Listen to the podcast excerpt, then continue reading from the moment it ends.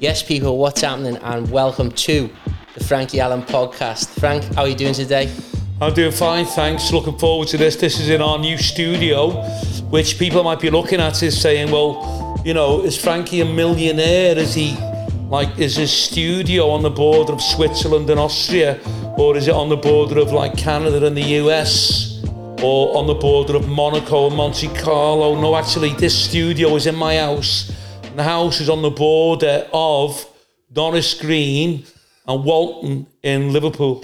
nice one, nice one. To anyone who doesn't know, a lot of people say Frank is a wool. I get those comments a lot, trolls. Well, I've never heard anyone calling me a wool. I live in Liverpool. I've never lived outside the city boundary.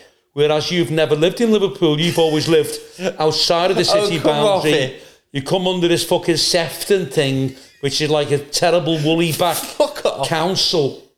Um, you're lucky that you teach, you know, that you speak Scouse because, like, oh, you with me a lot of times when you're a kid.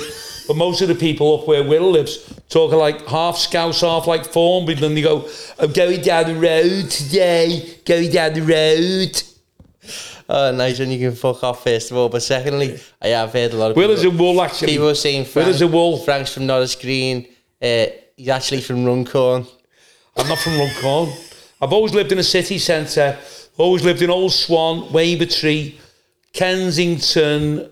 Never lived anywhere. The only other place that I ever lived, really, um, I, well, never lived anywhere in Huyton and Bootle. You know, I've lived everywhere inside of Merseyside, not outside like uh, a terrible wool, which is Will is a Well, what we need to do, obviously, there's going to be people all over the UK watching and listening to this. Can you explain what a wool is? A wool is a term, it's kind of like a woolly back.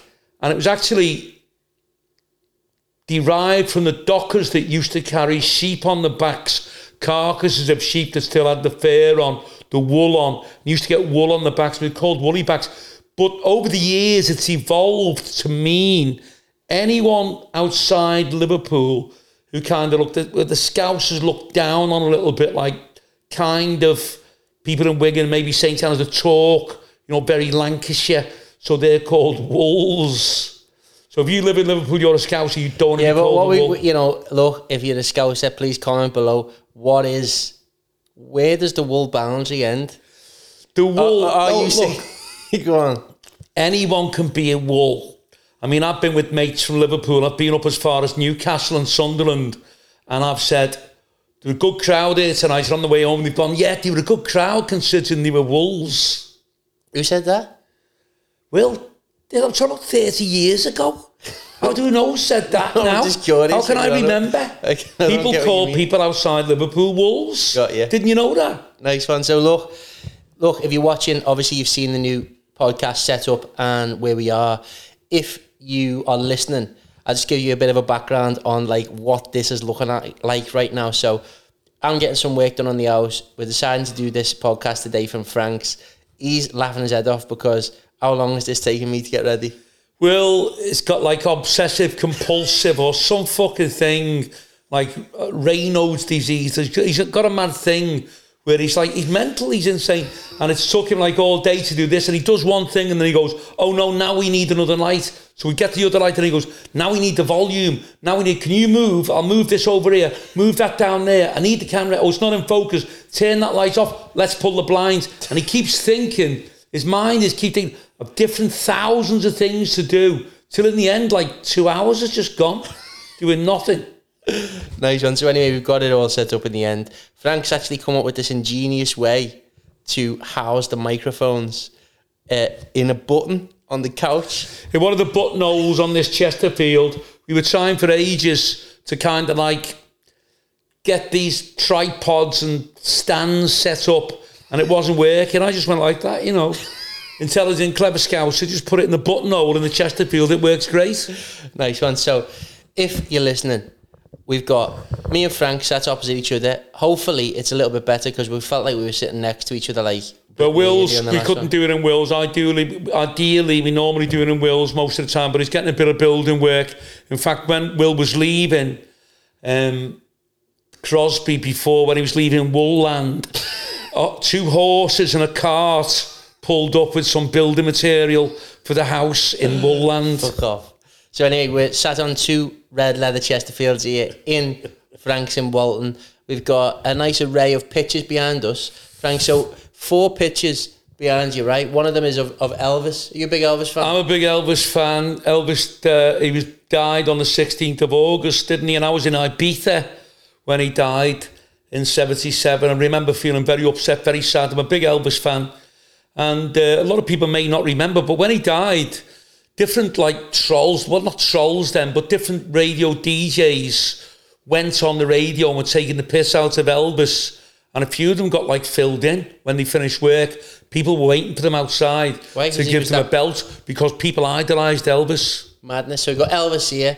We've got two gangster pictures. Which Marlon Brando, First one is The Godfather, yeah. got the Godfather. We've got this picture here of um, Goodfellas. Goodfellas, which is a great favourite film of mine, one of my favourite movies. What about Marlon Brando? Similar thing. Similar thing, he played the Godfather, didn't he, obviously? And then this one is, I don't really understand that one. It's Planet of the Apes.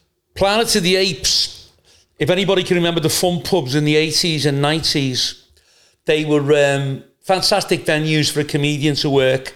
They were a big room, huge room that held three or four hundred people. They had a cross-dresser, transvestite gay DJ on, which people used to flock to see because in those days it was very, very unusual. And they'd have all the makeup on, people would be staring at them. They couldn't believe, you know, anyone at the time was doing that, whereas it's very common nowadays. So you had the DJ, who was normally like a, you know, a cross-dressed gay DJ, used to attract people in. You'd have dancers on the bar, you know, girl dancers, strippers. You'd have male dancers on the bar. They used to play this kind of crazy music, you know, kind of Sinitta, Macho Man, and they were the first people of fun pubs to play the Village People YMCA, which was all kind of disco gay music. Yeah. That's where it all evolved from. Came from Studio 54 in New York, and they always had kind of a comic on, and it was great for comedians because the crowd were all young. They'd all stand in front of the bar, and you went on on the bar. I, I used to get up on stage on the bar, entertain people. You only had to do 20 minutes because there was that much to do during the evening, that many different things on. You know, how many times I was on with a fella called Ronnie Gastrick, and what he used to do, Mr. Methane, his name was, and he got a tube. Now, don't forget, this is like 86, 87, but I'm not sure if people go for it nowadays. Yeah. But people used to flock to see him. And what he used to do was get a tube with methane, which is this gas thing, stick it up his arse on the stage, and then he'd fart and he'd light it. And the flame would shoot about 20 feet across the room. And then he used to like play tunes with the methane, farting with the mic, and do all this crazy stuff. It lasted about half an hour. Yeah. Was he famous? Famous around the clubs called Ronnie Gastrick. Now, he was very good and he was very kind of like popular on the clubs Let in those this, days. I, I, I might be looking too much into this, like I usually do, but is his name Ronnie Gastrick as though gas trick? Like yeah, as though he was doing a gas trick. okay, yeah, And his name, is his real name, or the name he used was Mr. Methane. yeah.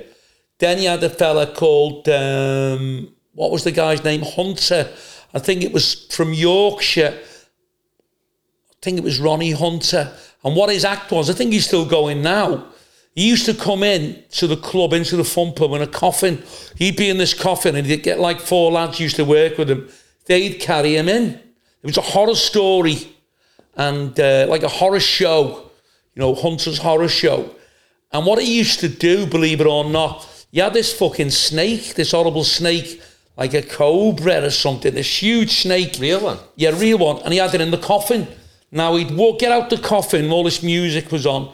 He'd walk over to a young girl or a lad, pick them up, throw them in the coffin with the snake in, put the lid on the coffin and sit on it for about five minutes. And then when he take the coffin out, the girl jumped out, actually screaming her fucking head off and running round the room. And you know that was kind of what, what they thought was entertaining at the Was time. that someone out of the crowd? I don't think, yeah, someone out of the crowd, a random person. Don't think they get away with it now. There'd be a lot of trouble over that. They get thi- I sued. don't think they'd get up away with someone putting a fucking tube up his ass in the middle of You the. wouldn't get away with it now. Don't forget this was in the eighties. Yeah. So it was a lot more kind of relaxed. You, So could, tell- you could say anything you wanted to. You could do anything you wanted to. So, uh, So yeah, tell, tell was us great. about this Planet of the Apes thing. The Planet of the Apes. I was in a place in Culcheth, which is near Warrington, and it was called the club was called Rakes in Culcheth, R A K E S, and it was a fun pub. I've done it many times.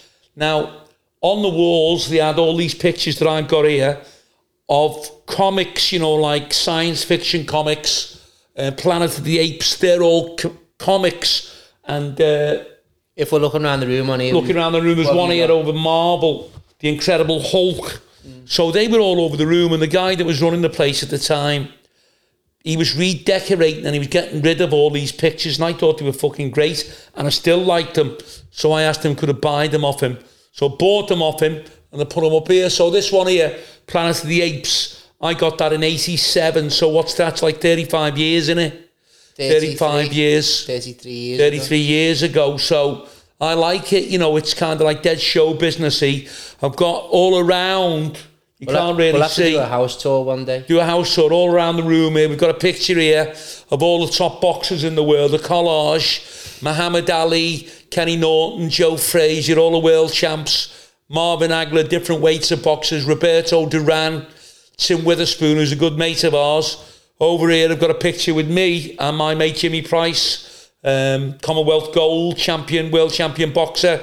Got a picture of Will when he passed out from the LIPA Paul McCartney College in Liverpool Philharmonic, getting his diploma off Paul McCartney. So I try and keep it all kind of show businessy. Over here, there's a picture of me with uh, a mate of mine, Dino, and Julian Littman, the actor, still from the movie we were in. Is he a big deal, Julian Littman? Julian Littman's a big deal. A movie we were in, which was filmed in Liverpool, called Al's Lads, and I was in that film. I played Al Capone's bodyguard. Whoa, so, whoa, whoa, whoa, wait there. We're going to have to stop on that one and go off on a tangent. So, Yeah. there's, people won't be able to see this either on the video or the podcast, Yeah. clearly. But there's a huge fucking picture above Frankie's fireplace in his house when you walk in, Yeah. which is basically three gangsters, and Frank's playing one of them. He's got a huge gun in his hand. Your actual mate, Dino, is on the other side, isn't he, with a huge Yeah, he's got a big gun. And who's the guy in the middle? The guy in the middle is Julian Littman, who's quite a famous actor, really. Now, it was an international film, you know, it won something at the Cannes Film Festival 2001, and it went on general release in it, North America. It was it called? called Al's Lads. Yeah. And it was a story set in the 20s. Uh, two Liverpool kids who go over on the Queen Mary or whatever to New York and they get involved with Al Capone. And one of them's a boxer, and Al Capone and his cronies kind of back him to uh, to, to fight for the world championship. And uh, it's it was a great movie. And I was kind of like really pleased, really kind of proud that I was in it. And it was a strange kind of quirk of fate accident that I got in the movie anyway, because I went along there as an extra, and they had about an extra, about hundred extras um, for the crowd scenes. And the guy who was the producer, can't remember his name, and the director came over to me and said, "Look, um, I know you're a comedian. They knew me a little bit, you know." And they said, "But you really look like a fucking, um, you know, American, Italian American gangster." And we'd like to put you in the movie. Could you talk a little bit? And they put me in the movie as Al Capone's bodyguard.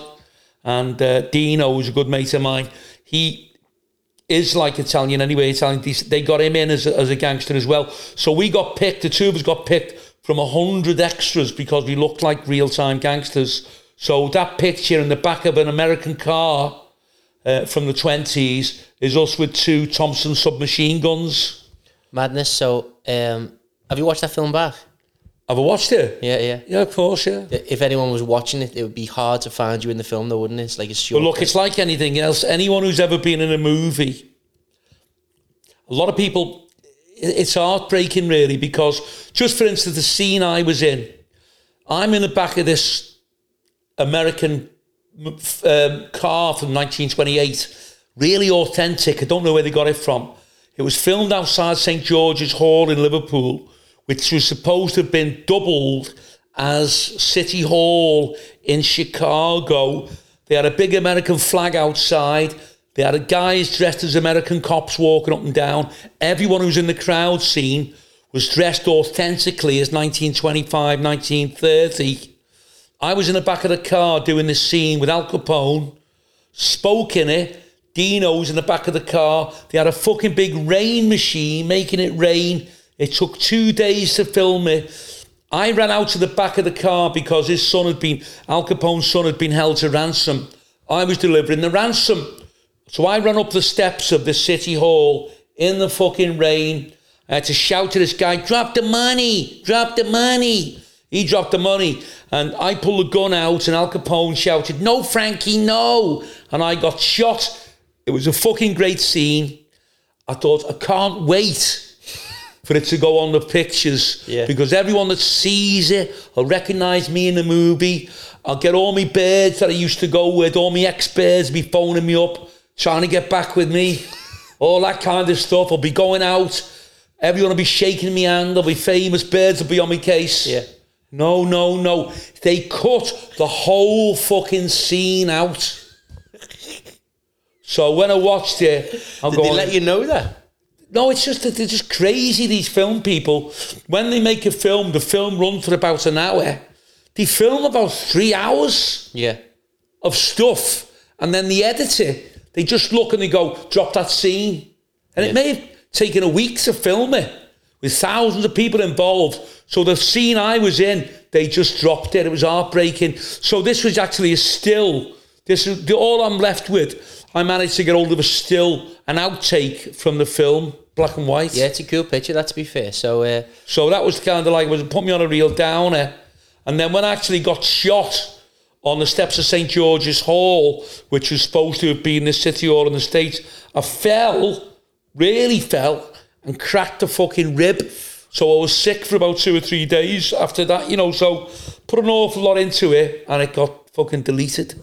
So yeah, I'm gonna have to keep going on a tangent about these photographs because I'm looking around Frank's room now. What have you got? Yeah. There's a picture on your mantelpiece of just you and Frankie Fraser together. Yeah, well, Frankie Fraser, if anyone can remember him, was a London gangster. And he was a kind of a hitman for the Kray twins in the 60s. And uh, I got to know Frank because he was going around the country doing his speeches. You know, he raised a lot of money for charity when he got older. He'd done 40 years in prison and um, for certain things, which I wouldn't like to go into really He'd done his time in prison. He came out and he went round the country raising money for children's charities. And I got to know him and he liked me. And uh,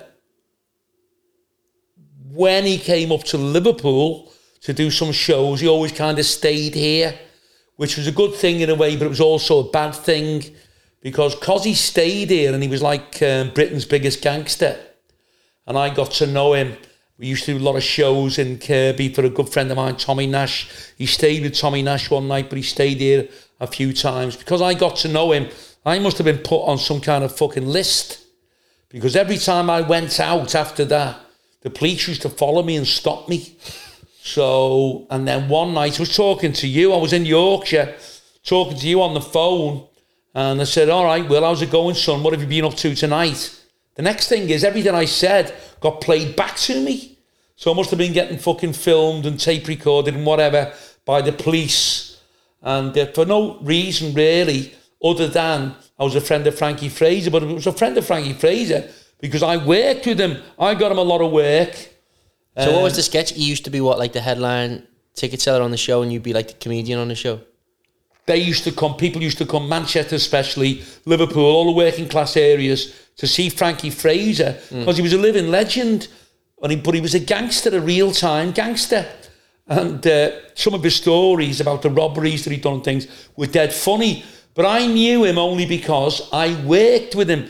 When he finished doing his spot, I went on after Frankie Fraser and told some stories, some gags. So I got to know him that way. And because I got to know him that way, sometimes he'd say, I'm going to Liverpool. He was staying in a fucking hotel. I'd say, Frank, don't stay in a hotel, stay with me. So he stayed with me. And he was a good lad, you know, he was quiet and he was old then, he was 70 odd then.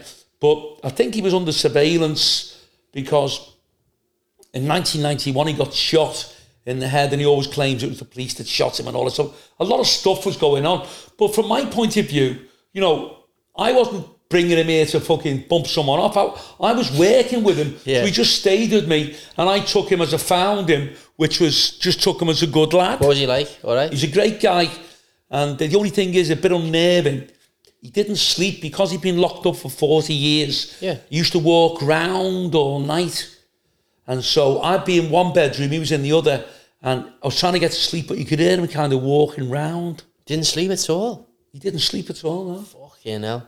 So yeah, um, right. That will that's us done on the Frank's house stuff. We will put a whole house tour out if Frank's We've got to, because there's loads of stuff in here. I mean, every picture has got a massive story behind it.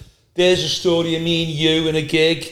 Don't remember where that was. That's it. That picture's in there. There's a great story of me and Roberto Duran, the Panamanian world champion boxer on the mantle there on the mantelpiece. Mm. And I got to know him as well. You know, he was a good lad. He came along.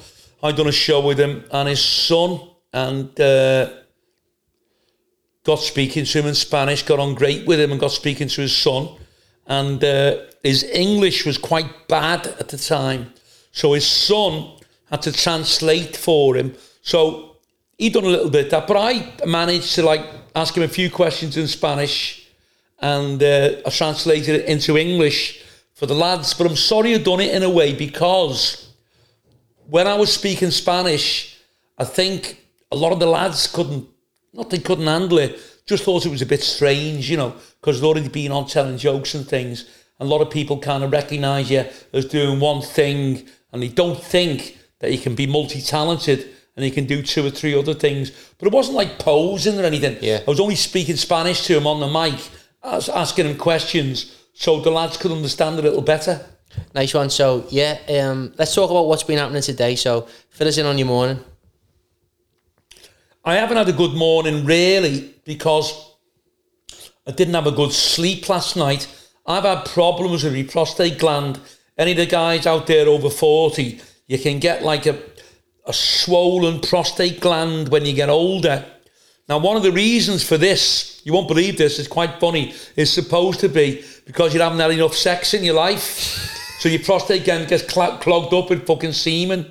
So I thought, well, I'm not going to cure myself, jacking myself off all over the fucking house. But it can be very painful. And sometimes at night, you get what you call frequency, where you're running the toilet all the time, you're weeing all the time, so you can't get to sleep. So I get to sleep anyway late. But last night, you got to sleep about four o'clock. Fucking hell, that's And a bit pain, bit of pain. I woke up, I felt okay, felt a bit lousy. Went up to McGull for my breakfast with my mate, Young Dave, uh, who's a star in his own right. Young Dave, got his own fan club. Um, young Dave, he looks like um, David Cassidy. He looks like. What do you mean? He looks like David Cassidy. Anyone who knows. David Cassidy, but he, we, we call him Young Dave. He's like David Cassidy without the hair. So uh, So you went for breakfast. What you eat? went eat? for breakfast. I got scrambled egg on toast, only one piece. Now, we'll tell you, it's very strange. This, it's it's a miracle, really. I'm alive because I don't eat any food. Do I? no, How much? Tell him, Will. How much do I eat? I reckon. Yeah, but he'll say that he won't eat anything and then go out for a big, huge chippy like at like nine o'clock at night or something. But I reckon an average day you'll have the tiniest breakfast I've ever seen anyone eat.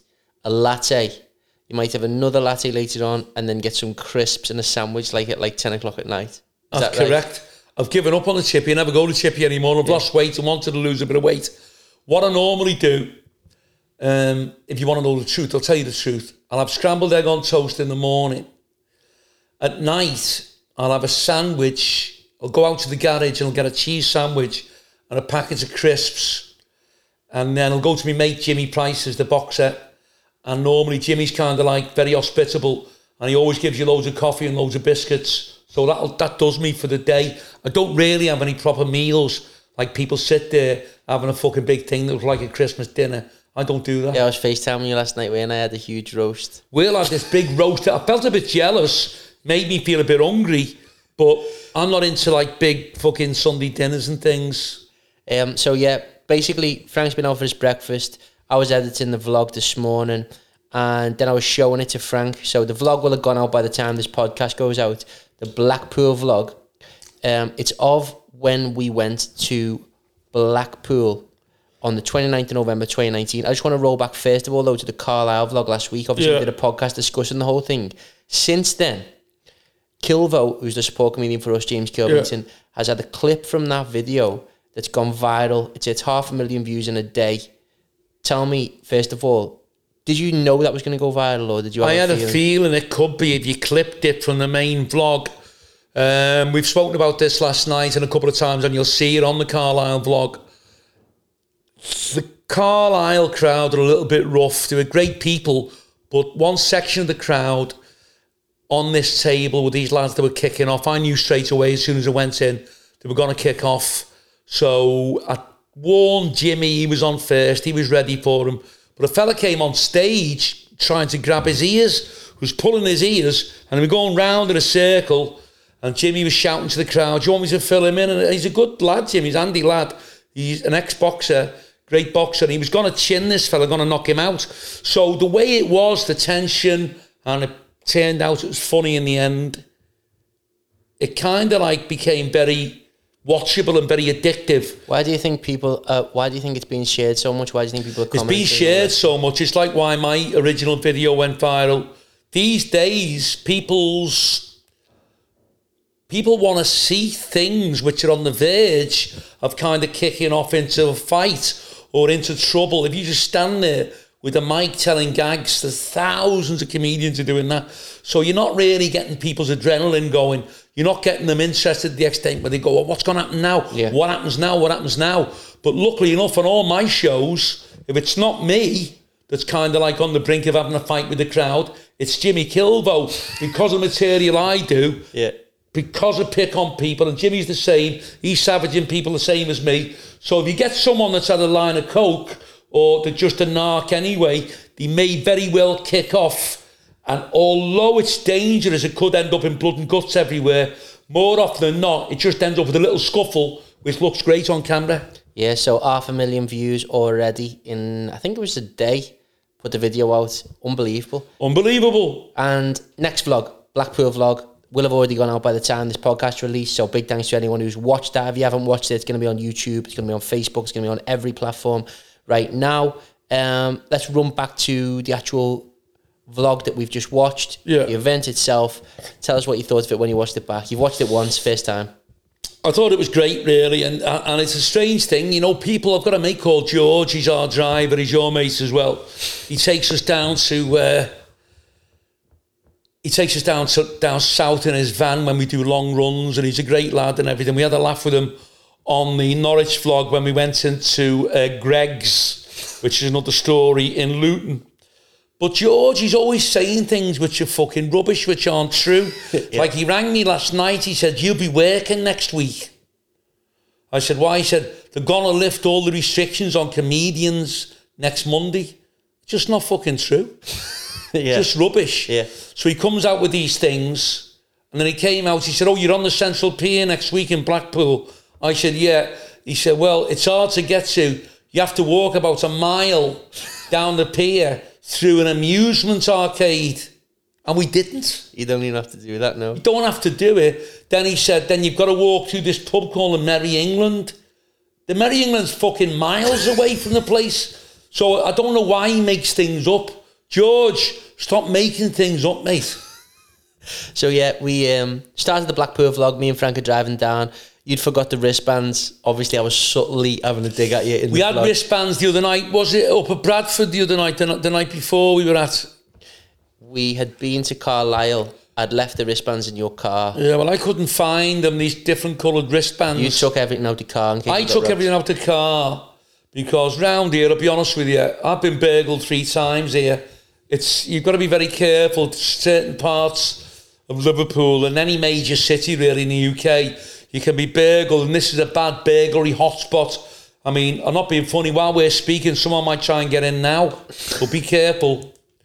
Um, so I didn't want to leave anything valuable in the car in case the car went or it got pinched out the car. So I put everything under the stairs in this cupboard and I just couldn't find the fucking wristbands. But we found them the next day. You found the next day. Yeah, they'd been here. But anyway, Kilvo had been at an office show in the afternoon. Basically, what had happened was our mate Ali, Yeah. who owns the Quayside Exchange in Sunderland, someone had been in touch with him from Yeah. and basically asked if you would do a show first of all, if Frank would do a show on this office show for and I was like, nah, it's not it's not our vibe. Like you don't want to put Frankie Allen in the middle of an office show. Anyway, he got in touch with Kilvo.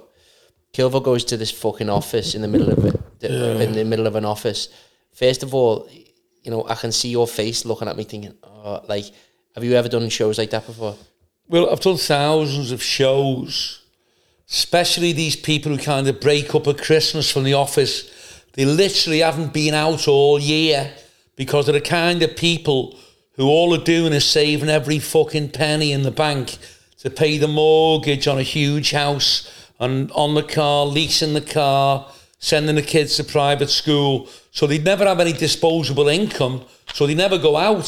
So when they come out once a year at Christmas, uh, you, you have a bad time with them because they're very critical. You know, they look like make me laugh, make me laugh. They only belong This, to this was in an actual office, though. You know. yeah, I've done it. I've done work in Yeah. offices, you know, work in offices and canteens and kind of like marquees. They're just bad people and not a good crowd. The snobs, they're looking down the nose at you, probably because they knew Jimmy was a smoggy from Middlesbrough, working class lad. Probably because when he opened his mouth, he had a bit of an accent, and they probably knew he they he didn't agree with them politically. And they got and if anything at all that he said, they were shouting out. This girl was in there. He yeah, said. racist, sexist, misogynist. And I won't do uh, for those bastards anymore, that kind of crowd. I just tell them to fuck off. They're just fucking dickheads. He said this girl was in there, yeah, and um, she he said she had a big pair of headphones on, like ones that I've got on. yeah. now. He said, and he went, "Fucking hell, love, you come to a comedy show with a pair of Dre Beats on, right?" So then he said everyone started laughing. He said, but people were like looking around, and he said, "I was thinking, what the fucking hell?" Like, I was only having a bit of a laugh. He said, then this woman phoned him and said, "Excuse me, James, um, we've had a complaint. The girl you said." Had Dre Beat headphones on, She's deaf. yeah, and she's she's got a hearing complaint, so she has to wear them. But didn't some twat complain to the fucking police because he said something No, on one show? no, Oh, I thought he did. no, no, no. There was another one, some that he did, or they, they, they wrote him a letter, don't you remember? Oh yeah, They wrote him a Yeah, fucking yeah. letter. This fucking scrubber in this club somewhere uh, up in the northeast, Jimmy was on, Jimmy called, Kilbo, he doing his thing. some some bird meatloaf.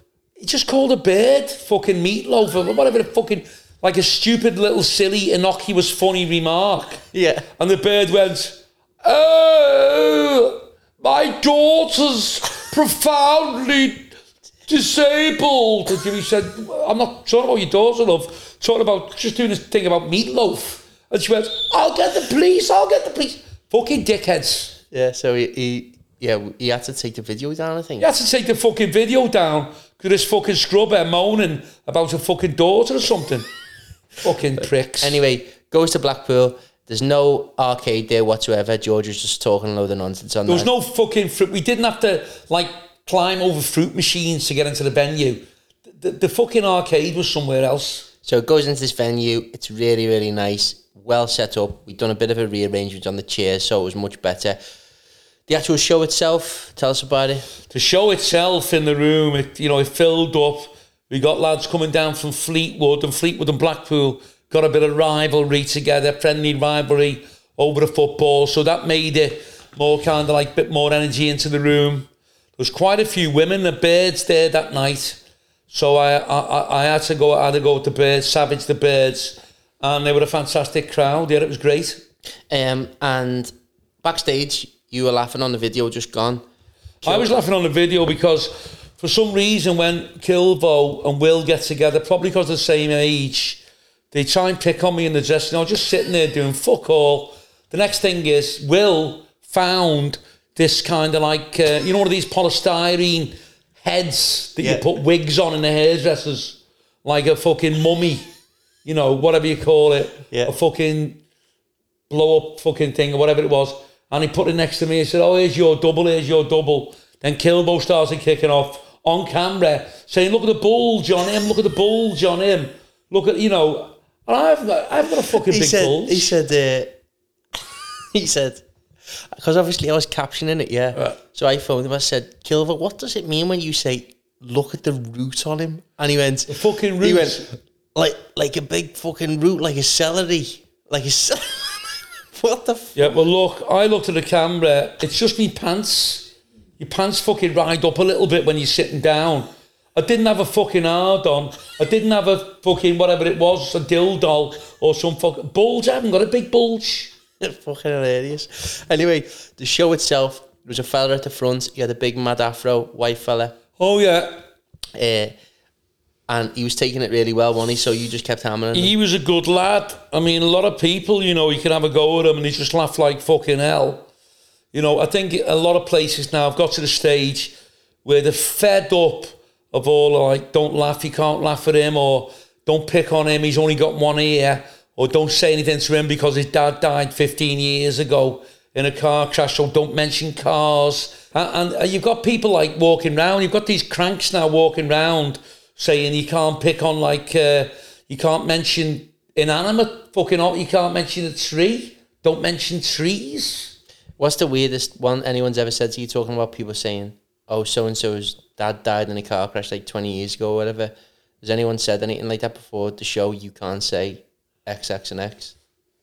Yeah, well, I've had loads of that. You know, I've had loads of people. I've had this fucking woman in Manchester. We were doing this show one night, and it was a comedian show. There was me and three other comedians on. And uh, I went on, and I said something about uh, a joke about my, that my son was in school last week. And this woman went, No, why? Why? And like just screaming, fucking howling, crying. So then another fella kicked off. Why did you mention the school? Just do the fucking joke. yeah. So she got dragged out by the security, and this fucking fella got. To, as it turned out, all right, the son had died ten years before, and he died in school. What the fuck has that got to do with me?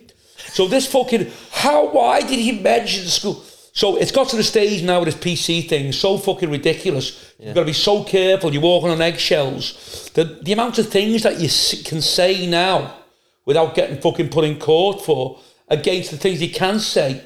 It's like you, the amount of things you can't say outnumbers them. So it's going to reach a stage if this carries on where you'll, you'll have to walk on stage and go, "Good evening, um, hello, uh, ah." Uh, and you, you won't be able to say anything at all because someone will say you're being offensive to a man with, with dark hair. Yeah. Or you're being a pa- How dare you say something to my son? How dare you say that he's got two legs? Yeah. Just when there's. This is offensive to people who've got three legs. It's just fucking ridiculous. And the sooner we get back to the way it used to be, where you can go on stage, just have a laugh, no one takes offence, the better. But people want that now. We're going all over the UK. People want to be picked on. They think it's funny. I picked on this bird in Stoke. I walked out and I said, fucking hell, look at this ugly bird. You're fucking ugly, aren't you? She was crying, laughing. Yeah. Just a fucking laugh. So anyway, show was brilliant. Vlog turns out brilliant in the end. Kilvo shut off. We uh, we actually invited Ian Gibbo backstage. He was a big fan of yours. Ian Gibbo's a big fan. He came backstage with his missus. He's a good lad, and uh, you get a lot of that, don't you? Really diehard fans. you get diehard fans for some reason. We've got quite a lot of them. People who just think you're the bee's knees and really see where you're coming from and appreciate the style of comedy that you're doing and you're trying to do. Nice one. So ended up as a really good vlog. Go check it out if you haven't already. And really, really good. Like I mean, the comments, the shares, the engagements, everything that we've been getting lately. Lo- the videos are just flying. But what I wanted to ask you about is we've been getting loads of trolls. Trolls, I was just got, you just took the words out of my mouth. Go on. Will Cranny here, my son, my manager, my mentor, advisor, whatever you want to call him. Go on. And he's very funny when we do the lives, when we do the podcasts. People, most people comment, and people have said to me off stage and off camera, you know, people I meet, your lad's brilliant, he's dead funny, and he's handsome kid, all the girls are after, all this stuff, you know, they put him on a pedestal, and he's dead popular. But now we've got like trolls coming on. This guy came on and said, Why are you on this fucking video with your dad? You're a talentless twat. Yeah, you said. Uh, anyway, basically, what we were trying to say was, look, it's very obvious that Frank's polarizing. Like, you know, that's why he's got such a diehard fan base, and that's why he's Yeah. got as many fans as he has. I'm not very polarizing. I'm quite like, you know, Will's very diplomatic. quite, quite you know, chilled. you're not gonna get fucking, you know, the Literary and Debating Society from Oxford University coming to see me. But people get an idea of you just because you're a bit loud, you pick on people. The PC thing fucking ate you because they want you to be walking round like cowed down. "Mm, what can I say today? Can you give me permission to say something? Yeah, yeah. But Will's very diplomatic. He doesn't kind of walk a tightrope. He's just himself, and he's a laugh. He's a good laugh. He's a great lad. So to people to pick on him, it's just off the wall. Yeah, but I think that's testament to what we've grown. Do you know what I mean? It's like that's why I was laughing yesterday. I was like, if people are starting to troll me now, that means that like we must be making it big and getting famous. Yeah. If people are picking on, and then I mean, people pick on me. I savage people. Yeah. I call people who were in the crowd. Yeah, So I deserve people to have a go at me back, and I relish it. I want people to echo me. I love it. I want people to kick off in the crowd, Yeah. saying, "I'll fucking do you in." I, I love the more people can echo me, the better. Yeah. The more people that control me, the better. But I don't get it. Nobody trolls me. I've had nobody, uh, Frankie, you're like you're over the top. nah, you have had, you've had loads of trolls. You, Have I? I just banned them all. Yeah, but you, you haven't told me. I've got to. You know why? Because we're gonna do a. I, I thought we'd do a podcast on it. Yeah, I tell you what. What we'll do now. Why don't we? Yeah. Why don't we read some of them out? I this is true. This this isn't a setup.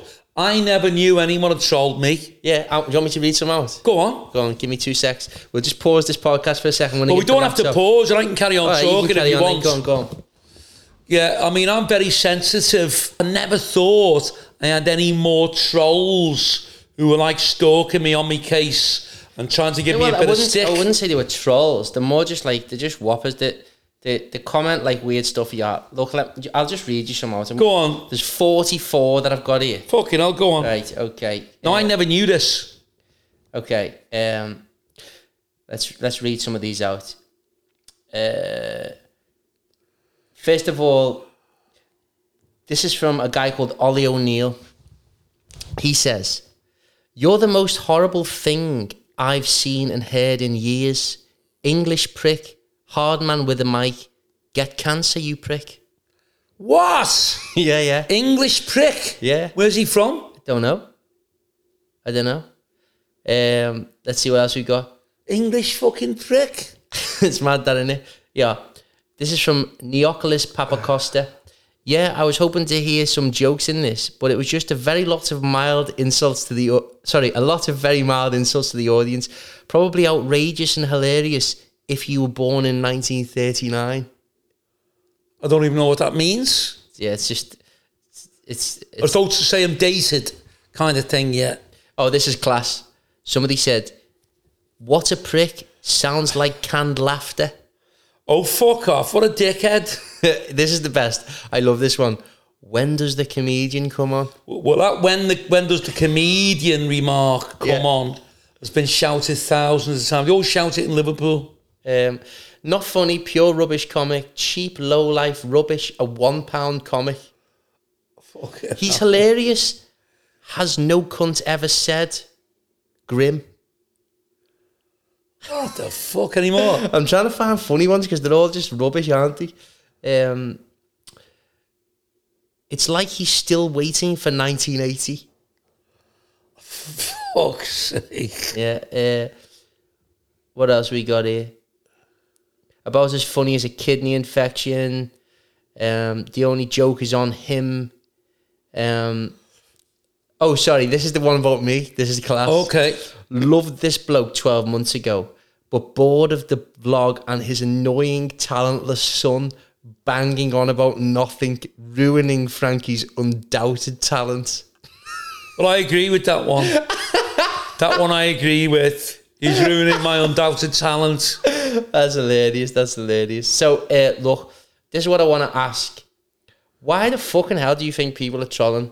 What? What? I don't what know, and? I'm very surprised. Obviously, Will tell you I'm very sensitive to any criticism off stage, and it worries me. You know, I always think, oh, I don't want to get a bad name, and you know, the world of comedy. I love the world of comedy.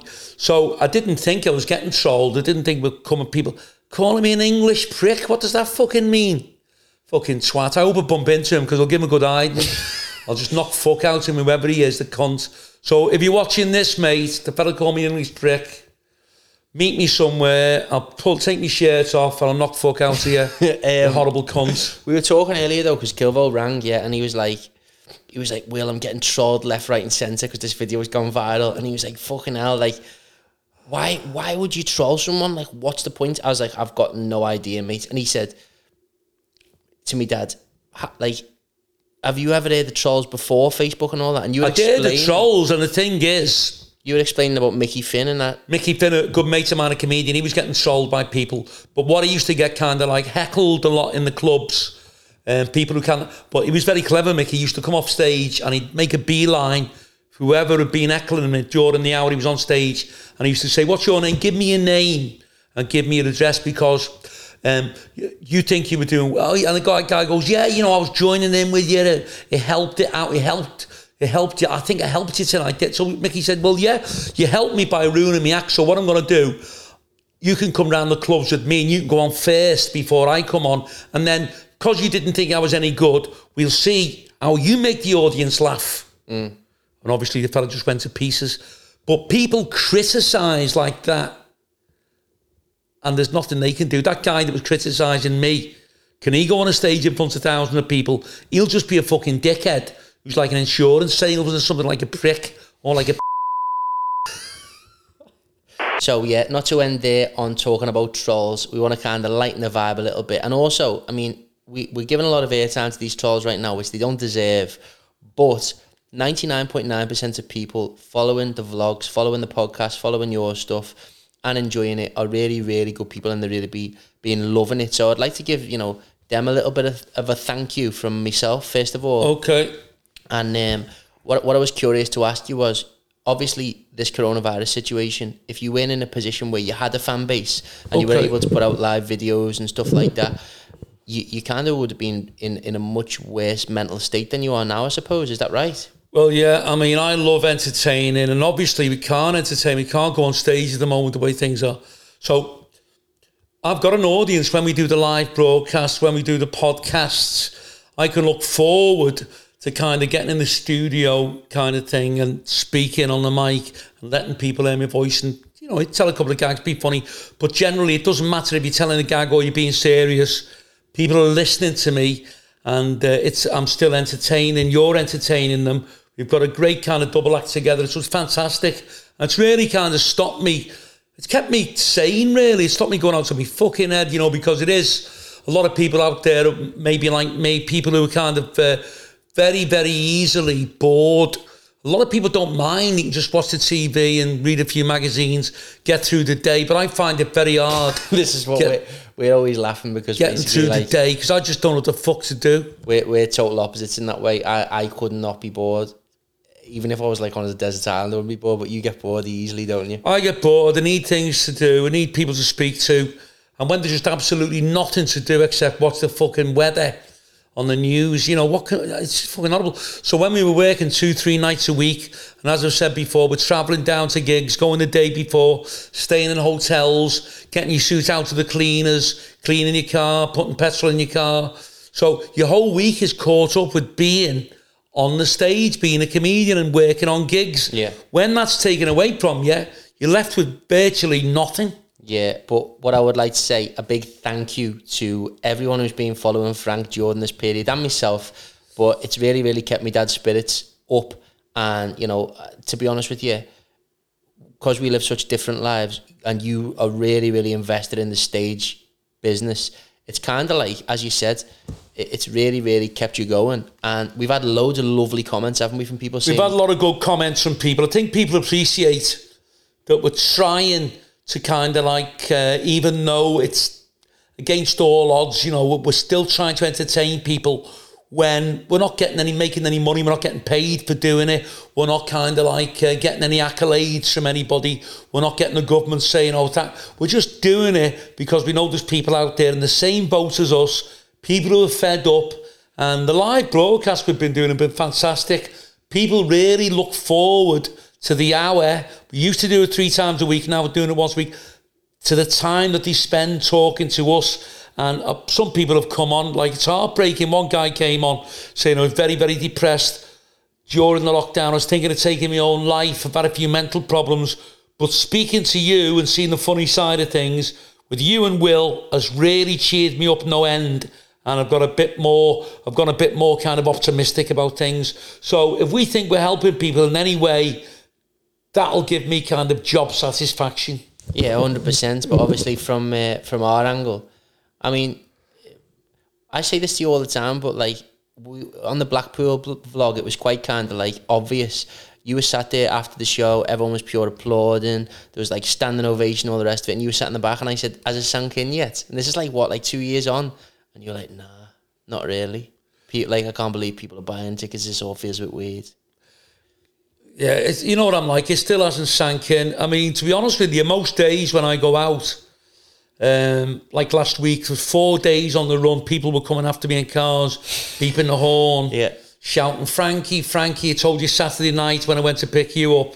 He was out in town with his girlfriend, picked him up about one, one o'clock, whatever it was in the morning. Yeah. And uh, there's a van went past, all these lads are hanging out, shouting, go on, Frankie, go ahead, Frankie, lad, all that, you know. So it takes a bit of getting used to. I'm still not used to it, it's just strange. Yeah, yeah, yeah. So, uh, right, tell everyone about what your week's consisting of this week and basically, this is how I, and this is a good, people, you want to watch this because this is a good kind of, uh, good, you could take this on board. It might improve your situation during the lockdown. Just, so basically, this is it. M- Monday, which was yesterday, I done uh, fuck all. Today, I will be doing fuck all. Fuck all on Wednesday, Thursday, or Friday. On Saturday, I will be doing fuck all. And just for a change, on Sunday, I will be doing fuck all. nice one. So, uh, So obviously, I just want to get back to work. there you go. So, I mean, um, and a lot of people actually on the Facebook have been saying that they want to play me on FIFA because they're bored out of their mind. So, if you want to play me on FIFA, my username will be in the description, but it's Will Cranny, W I L L C R A N N Y. You can get me on Instagram or whatever you want. Send me a message. I'll play you on FIFA. And they've been saying, because I will never go on with them, Willie, they're always saying, Frank. They're always moaning, saying, Will, you promised you'd come on FIFA last week and play me. You still won't play me. I think some of them have been, a bit kind of like taking it to heart, saying you're trying to be big time because you're on the podcast, but it's not like that at all. It's just a, I think you've been a bit busy, haven't you? Yeah, really? yeah, That's yeah. But I've, I've got a, I've got a bit of spare time this week, so if anyone wants to play me on FIFA, get me on the social media or whatever, and let's have a game. So, Frank, tell us what's happening. When are you looking? Are you dying to get back to work? I'm dying to get back to work. If I don't get back to work soon, I'll die because I'm just fucking fed up. Um, all my money's going to run out soon. I'll end up in the car wash, washing cars. I mean, it's getting beyond the fucking joke where we thought it was going to last two months, three months, four months. Everyone's gone back to work now except fucking singers and comedians. So I've no idea why they've got a kind of like a grudge against comedians and singers. They're saying something about projectile spittle and can no we're miles away from a crowd even in a pub you're like 10 yards away from a crowd of people. So it's and you've got the mic in front of you which is like taking some of your you kind of like if you've got the virus it's just ridiculous. We just want to get back to work. And i know there's a few campaigns going at the moment on behalf of actors and uh, you know drama students whatever people comedians and singers and groups. We want to get back to work. I mean i went out my mate's got a club up in uh, Aintree, the oldie. Stevie Hughes, good lad. He's a great entertainer himself, fantastic singer. And uh, went to him as a club, not allowed to have music on. I mean, it's fucking Yeah. strange. How can you, what, how can music, like a DJ, or how can you have like a record on? How is that causing a virus? But basically, what they're saying is people will be closer to each other because they'll have to talk at close proximity due to the fact that the music will be loud. is that what they're saying? Yeah. Well, keep the, the fucking music on like low down. Yeah, you're allowed to do that. Like, oh, you're allowed to do that? I think you're allowed to play music, Like very, music? very lowly. it's just getting to the stage it's ridiculous and uh, I just want it all to I mean I thought when I thought well a couple of months off that'll be great you know you'd be able to kind of like go on holiday relax little did I know you would be able to fly uh, relax a little bit get yourself together do a bit of work on your house but it's just gone on and on. We haven't worked since March. It's nearly fucking August. It's just getting ridiculous. So if you're watching this, Boris, get us back to work, mate. Yeah, yeah, yeah. So look, as I said earlier, if you do want to come to a show, all the links for the shows coming up will be in the description. We're talking everywhere from Kent to Cardiff to Swindon. And if there's anywhere you'd like us to come, please just comment on this video or below in the comments on iTunes, Spotify, wherever you're listening. Yeah. Send us a message on Facebook, Twitter. Tell us where you want us to come. We'll book a venue and we'll make sure that we get to your city or town once this lockdown's lifted. We want to go everywhere, don't we?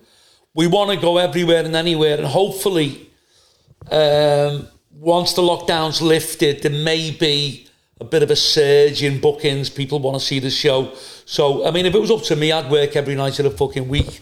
I just love working. So, hopefully, we'll be working at least twice, three times a week. So, uh, just keep your fingers crossed and hope the restrictions get lifted. There's going to be an announcement made today, so let's just see what he says. Nice one. So listen, big thanks to everyone who's listened. Uh, if you're listening on Spotify, iTunes, leave us a little review. Tell us what you thought of the podcast. Really appreciate it. Get it shared on your social media. And big thanks to Will as our kind of like presenter today, interviewer, and their heartthrob to the birds. Eye candy, somebody called him the other night. and and also talentless, banging on about nothing. Talentless, they called him, and he's not. He's a very talented guy. So thanks to our Will for, uh, for organising everything and doing all the hard work today. Nice one. If you haven't checked out the Blackpool vlog, that'll be out now. If you are not subscribed to the YouTube channel, get yourself subscribed, fellas. Don't you think they should get themselves subscribed? Get on it. Get subscribed, click that button and help us out. Come on, all the support sent our way is really, really appreciated. But big, big thank you to everyone who's listening, to everyone who is watching. All the best. We'll see you soon. Thank you.